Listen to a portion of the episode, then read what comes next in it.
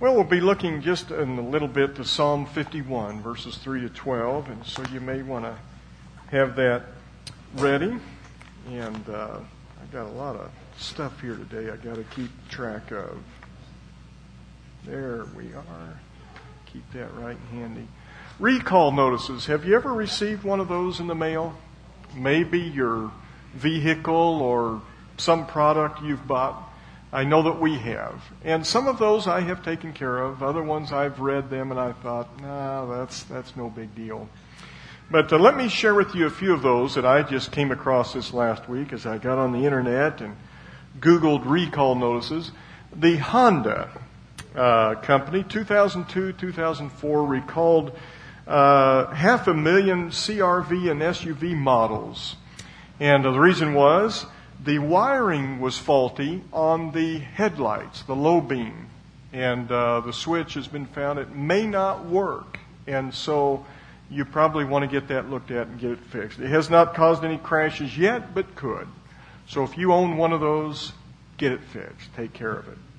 Spalding uh, puts together these these basketball standards, and uh, I know some of you have those at your home. We have one right outside here, but you bolt them to a concrete mass that's gone into the ground, and anyway, the defect is the bolts at the base may break and your thing could fall over. And some of those are extremely heavy, and it might damage your car, might hurt the little kid that's playing basketball, or the big daddy that's doing his thing out there. So if you bought one in 2009, you might want to check your Spalding basketball goal. You might have a yo-yo amusement park ride at your house. I don't know.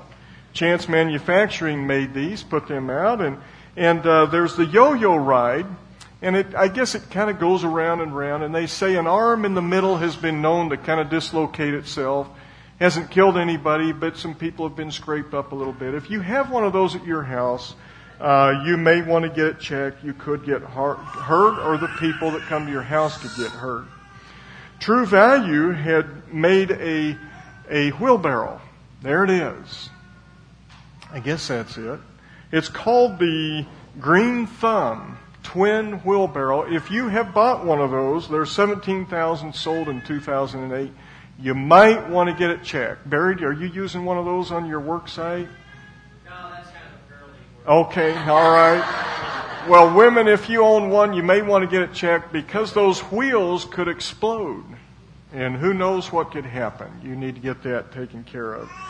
Walmart, I hate to bring up Walmart, but they sold 110,000 lighted mirrors 2005, 2006, they could be a shock hazard. There's something in it that if you touch it, you might get shocked. So, ladies, if you own one of those, you might get it checked.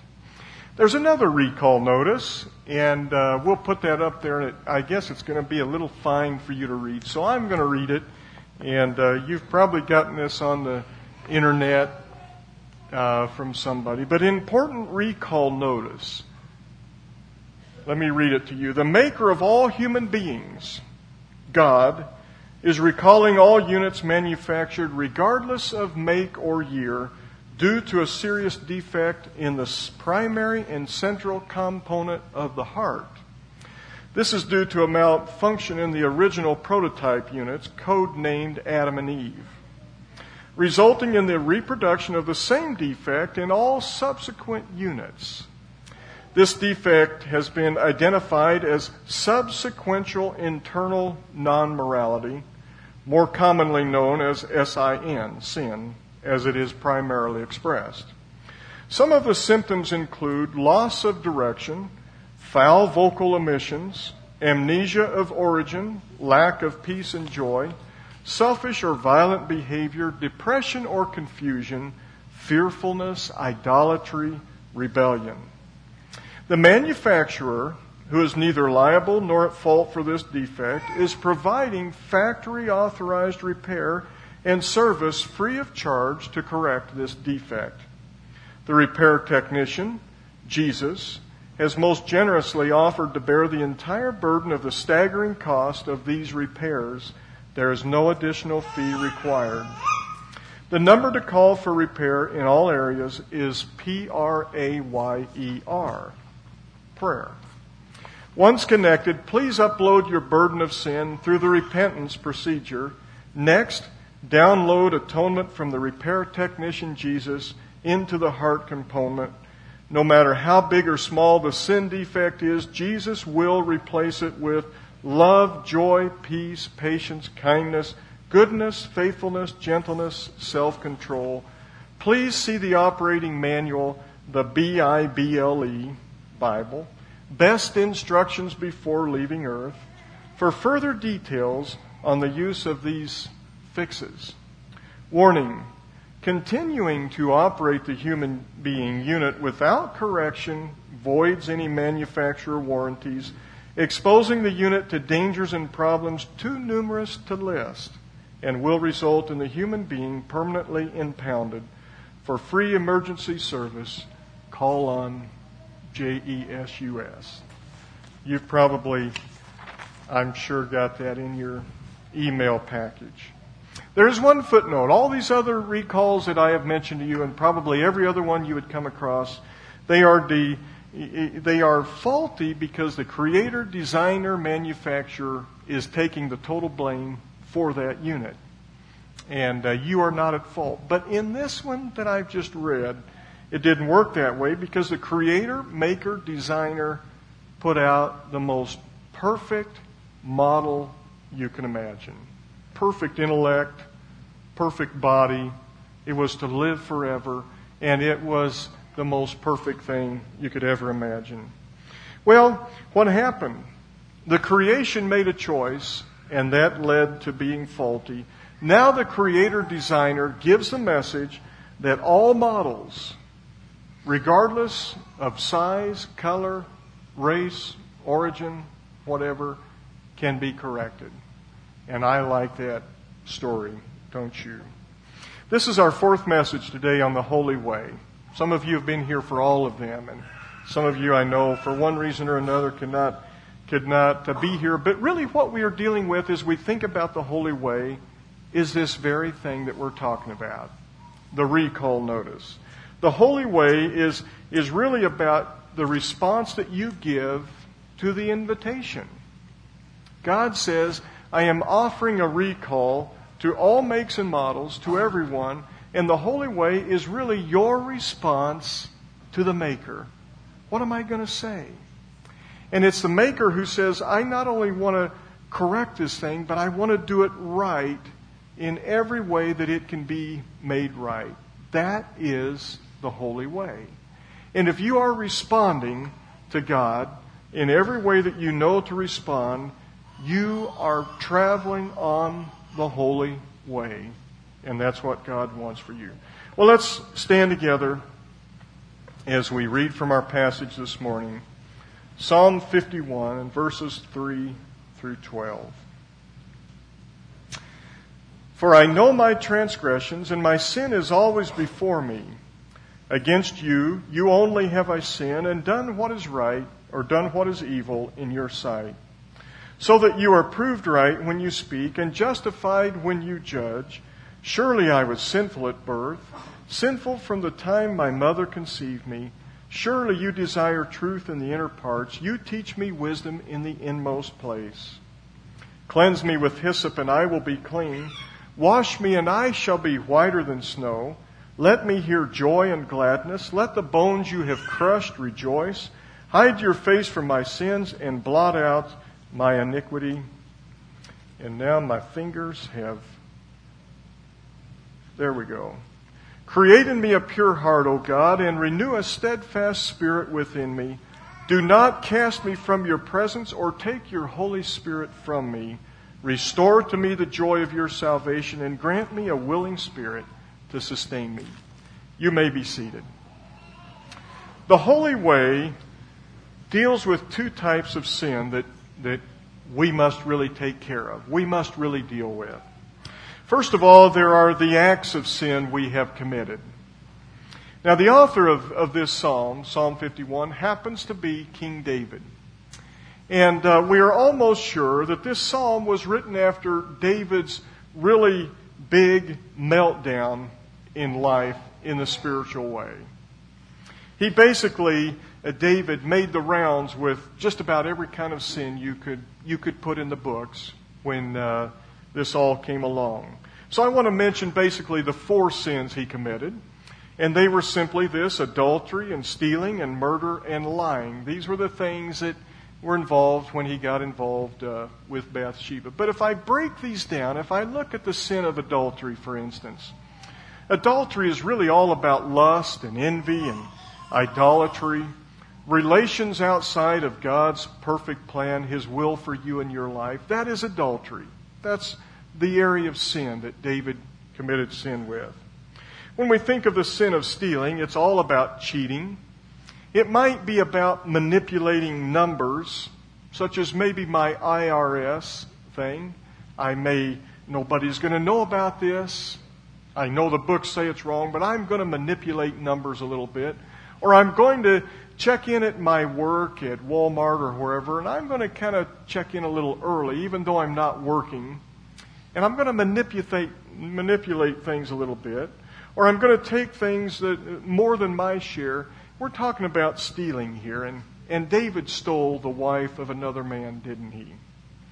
Murder is that thing that is, that is really also all wrapped up around hatred and anger and revenge and attacking the character of another. It is, it is murder. It is, it is taking something away in, in that manner. And David, of course, was guilty of murder when Uriah was, was killed in battle, as David had all planned out.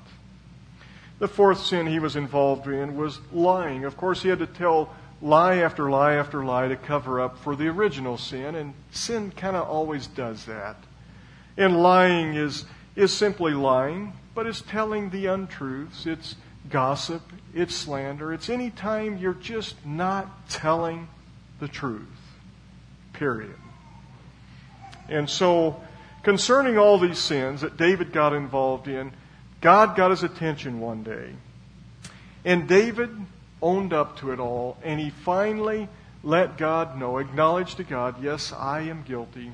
Everything that you have brought before me, I acknowledge, I admit. And he wrote, For I know my transgressions, and my sin is always before me. Against you, you only have I sinned and done what is evil in your sight. Now, maybe we haven't sinned to the extent that David did. I mean, David really did go on a rampage. You have to admit that. But we think about all those sins that really David was involved in. And uh, so maybe we haven't gone to the extent of David's sins. Maybe we have exceeded David's sins. But we believe as we confess those things to God, there is forgiveness and cleansing. We didn't read verses 1 to 3, but let me just kind of give those to you right now. David wrote, Have mercy on, my, on me, O God, according to your compassion. Blot out my transgressions, wash all my iniquity, and cleanse me from my sin. The acts of sin in our lives, you see, God provides forgiveness and cleansing for them, and He does not hold us guilty over them as we acknowledge them and confess them and repent then and believe on God. But here's the interesting thing the effects of our sin sometimes live on. Bad choices do bring consequences and results, sometimes. Not always, but sometimes, and they do. And but the interesting thing is that you've got to keep in mind is God does not hold me accountable for the sin.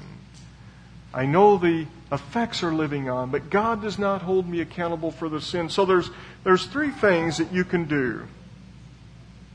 If the consequences of your sins, the effects of your sins are really hard on you, you have three choices. You can do this, and people have done this. They beat themselves up.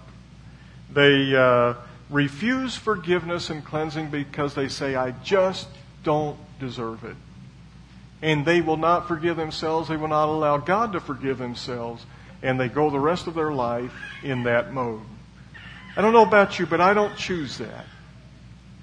The second one is there are people who actually they believe that God has forgiven them. They believe that in their mind and heart, but they do not forgive themselves.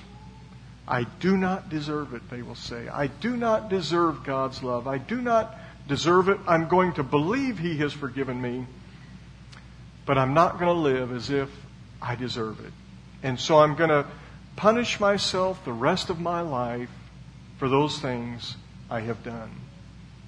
There's a third option, though, and that is accept the forgiving and cleansing, believe in it, worship God, praise God for that because He wants you to do that. God did not want to send His Son to the cross for nothing or just for your cleansing.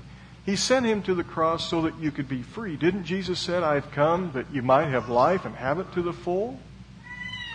And so, when those effects come up, when the consequences come up, and they can be painful, and Satan wants to take those things and shove them into your face and shove them down your soul, you just turn right around and you shove it right back and say, It is nailed to the cross, and I will live on victoriously. I like that choice. In fact, I live with that choice. Because I think probably all of us have some effects and consequences of our choices, our sins in our life. Well, let's go on to the second thing, the state of sin. We've talked about the acts of sin. Let's talk about the state of sin. This is the item that you were born with as uh, the recall notice I've read to you talks about. You were born with the state of sin. We inherited it.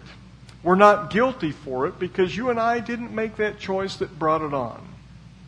And that's an important thing to remember. We did not do some act of sin to bring on the state of sin. We inherited it. But it is a problem. And we have a choice regarding it. And David writes about this when he he says, Surely I was sinful at birth, sinful from the time even my mother conceived me. Well, that's a long, long time before David even a, had a chance to make any moral choices in his life from conception. He said, I already had this state of sin within me. That's interesting. You need to remember that. It's kind of like this. Let's say that. Uh, you've inherited a car. You've, you've, you had some really great friends. They were older. Husband and wife both passed on. They had a 2000 um, Lexus. It's a nice car. Has low miles because they didn't drive it many miles in these last years because they were older and they just didn't drive many miles. It's a low mileage car. It's a 2000. It's a nice car. It's, it's in great shape. It's been in their garage, but in their will, they said, uh, Give this to so and so. Your name is on it, it's on the title, it is yours. It's a beautiful car. There is one defect, though the brakes have gone out. I don't know if mice have eaten through the lines or what it is, but the brakes absolutely will not work.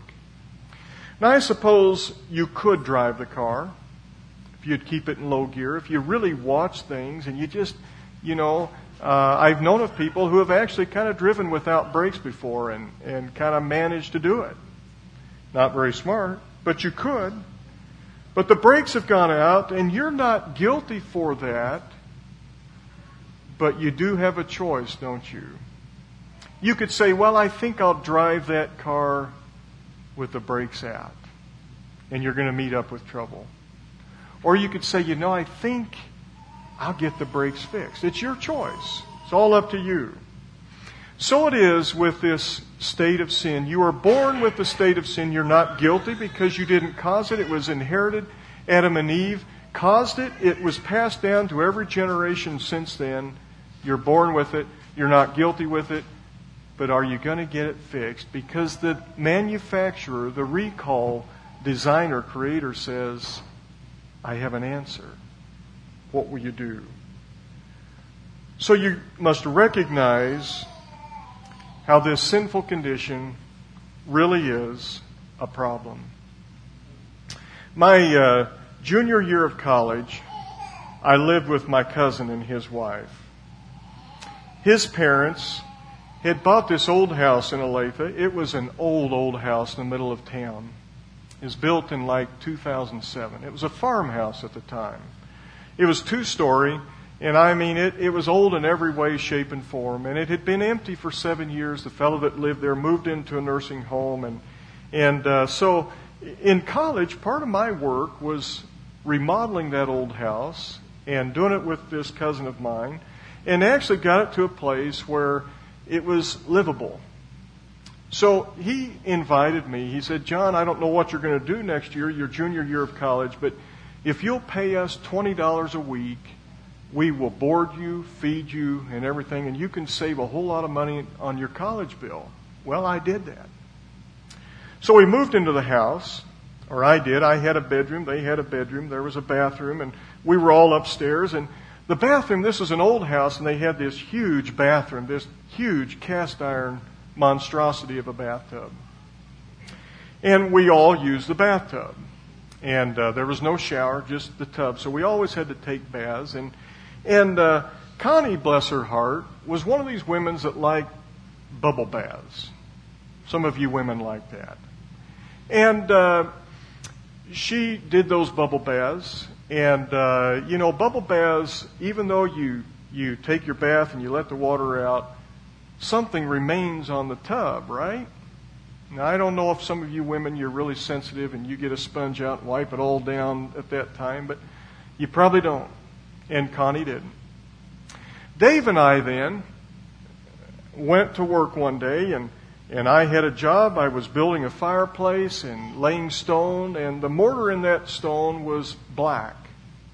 So we had to put this dye in the mortar as we mixed it, and then we laid the stone. And well, we got mortar dust all over us and all over our face and everything. And, and uh, so we come home, it's at night, and we take our baths. Actually, Dave didn't take a bath for some reason.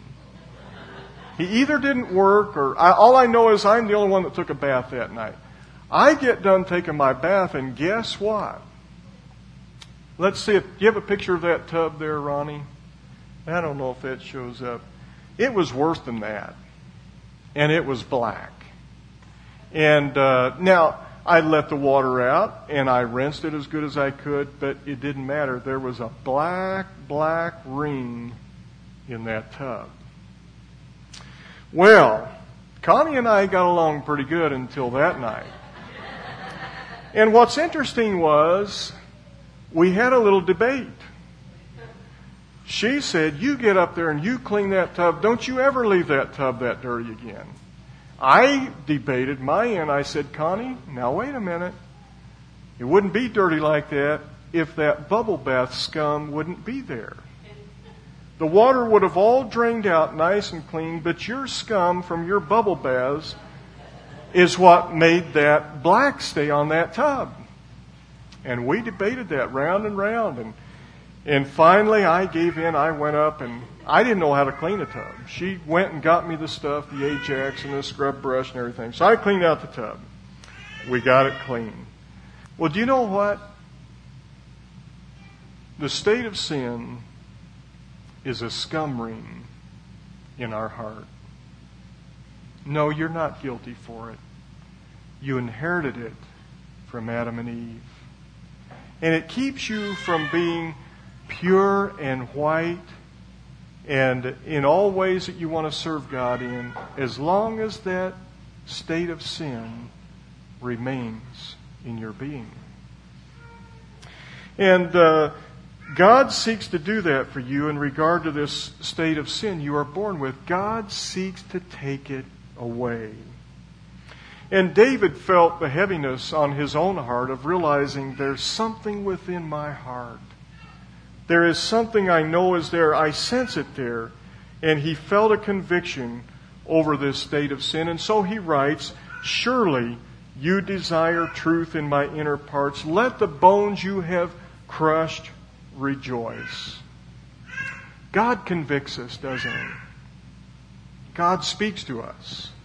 God brings this stuff to our attention. Why is that? Wouldn't it be because he loves us? He created us. He designed us. He made us. And He's always on the lookout for His children, isn't He? For what is best.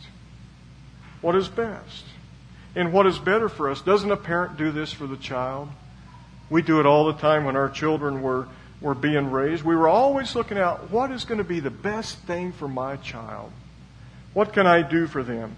And so we point them and we direct them in life for what will be best for them. And, and uh, the Holy Spirit is about doing the same thing for us, pointing out to us what is going to be the best for us. And so the Holy Spirit seeks to get us to understand there's this scum stain. It's the state of sin. And about telling us, I don't condemn you for it, but I offer you a choice. I offer an answer, a solution. Change comes from this. Let's move on. What, what is the answer? What is the solution? What is God's prescription? Well, there are two things, and David mentions it here. First of all, we think of a washing. Now, David writes, Cleanse me with hyssop, and I will be clean. Wash me, and I shall be whiter than snow. You know what cleanse means? Here's what it means, and you may want to write this down. When the Bible uses this word cleanse, it means to unsin you. U-N dash S-I-N. Unsin. In other words, when God says, I'm going to cleanse you, God's going to do it in such a way that God does it, and then God says, Now I look at you as if you'd never sinned. That's how I regard you. Cleanse. Think of that. Like you'd never been guilty. Hyssop, I don't know if we grow hyssop here in America. We probably do, but it was a plant of Palestine. It was the very plant that God, clear back at the very Passover lamb, when He said, Sprinkle the blood on the doorpost and the lintel of the house, take a hyssop plant, dip it in the blood, and with that plant, sprinkle the blood all over the doorpost. And then he said, The angel of death will pass over you, and God will not come down on you and take your life. So here it is. The hyssop is being used to show that it is the blood of Christ, the Passover lamb, that cleanses you from the state of sin. Now, Change also comes from a washing. David wrote, Wash me. You know, there's two kinds of washing here also that could be referred to. The first kind of washing is, is as simple as this. You drink this morning a, a glass of milk, and to save glasses, now you want your orange juice, you're not going to pour your orange juice in that glass that's got milk in it. At least I hope you won't you're going to rinse it out, aren't you? So you put it under the water faucet, you pour it out, and two or three times like that, that cup is clean, but you never had to put soap in there. You never had to put a washcloth in there. It just washed out with rinsing it, washing it. You can wash something that way, but David was more specifically talking about another kind of washing when he says, Wash me. The other kind is to beat it out. And the Israelites would do that when they washed their clothes. Take it down to the river, put it on a rock, and beat out the stains. To thoroughly cleanse it, because it needed that. And that is what the Bible is referring to. This state of sin, this scum of stain in our heart, this state of sin. It's not that God's just going to beat the living daylights out of you. It means that it is such a deep stain that God has to wash it in the severest way that He can because He wants to get you clean. You can't just quickly rinse it and that's done with. It's a serious thing. Now, change comes from a new creation that God makes of you. In verse 10, David writes a prayer and he writes, Create in me a pure heart, O God. Now, if you were here last week, Let's, let's go back a little bit. Remember Genesis 1 1? In the beginning, God created the heavens and the earth. Remember that word we looked at, create, came from the Hebrew word B A R A, bara? And that word means that God, when He created things in the very beginning, there was nothing out there. And it means that God took nothing and made everything. We can't It, it astounds us. We don't understand it. it. It defies logic. How can you take nothing and make something out of it? But that's what the Bible said. The word is bara. It means that.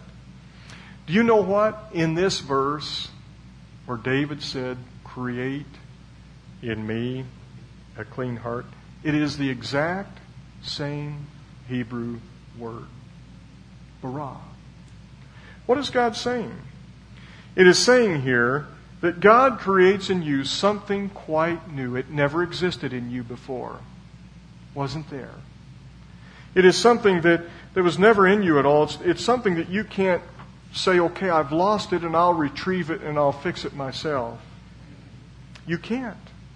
It never was a part of you to begin with. You didn't have it at birth.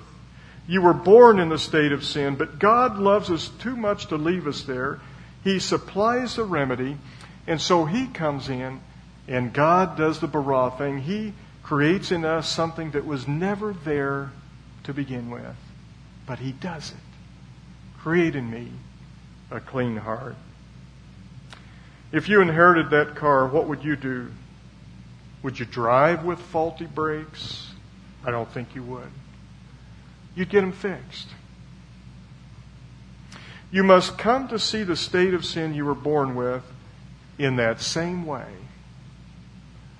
Let the Holy Spirit get your attention. Come to the place where you say, I do not want to live with this. Deplore it. Confess it. Not that you are guilty of it, but you're confessing it in that you're acknowledging it. And then cry out to God for a change, for a cleansing. Because you've gotten the attention of God when you've gotten into that frame of mind and heart. God, I don't want to live with this. God, I recognize it and I see it's there and I know it's there, but create in me this clean heart. But let's move on here. Change leads to and results in something. If, if we're doing all of this and now God does the cleansing, what happens? Here it is. First of all, God gives us a pure heart. David writes, Wash me and I shall be whiter than snow. You know, farmers love the winter snow. They like it more than the rain. The wheat farmers. They love to see that snow come out and three or four inches just lay on the wheat. There's a reason for that.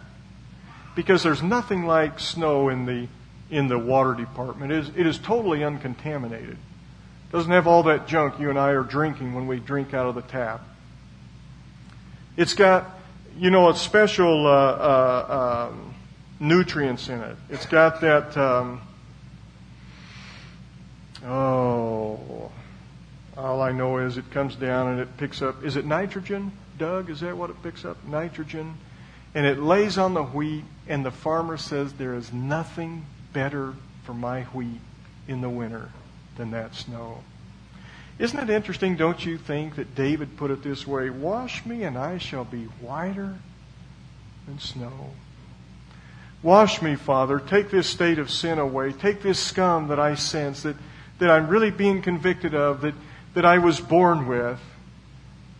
And my life will be like the farm with the snow. Blessed, growing, healthy, vibrant. God does that. He also talks about a steadfast and willing spirit. David was saying, if I could somehow be rid of this state of sin, I just know I could follow God better. I just know I could serve Him more faithfully. I just know that my relationship with Him would take on a brand new feel and look. Wash me, and I'll be steadfast, and I'll have a willing spirit. And then he talks about finally a newfound joy. Failure is hard to deal with, isn't it? No matter what it is in life that is failure, I don't like it. But you know, especially when we fail spiritually, doesn't feel good.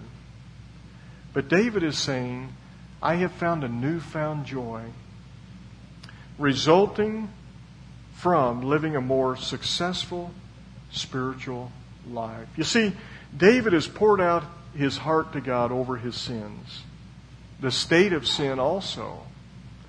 He wants to live the holy way, and now he's found the help that he's always been looking for change for the state of sin. I don't like a dirty tub. I cannot blame Connie for being upset. It was really her fault, but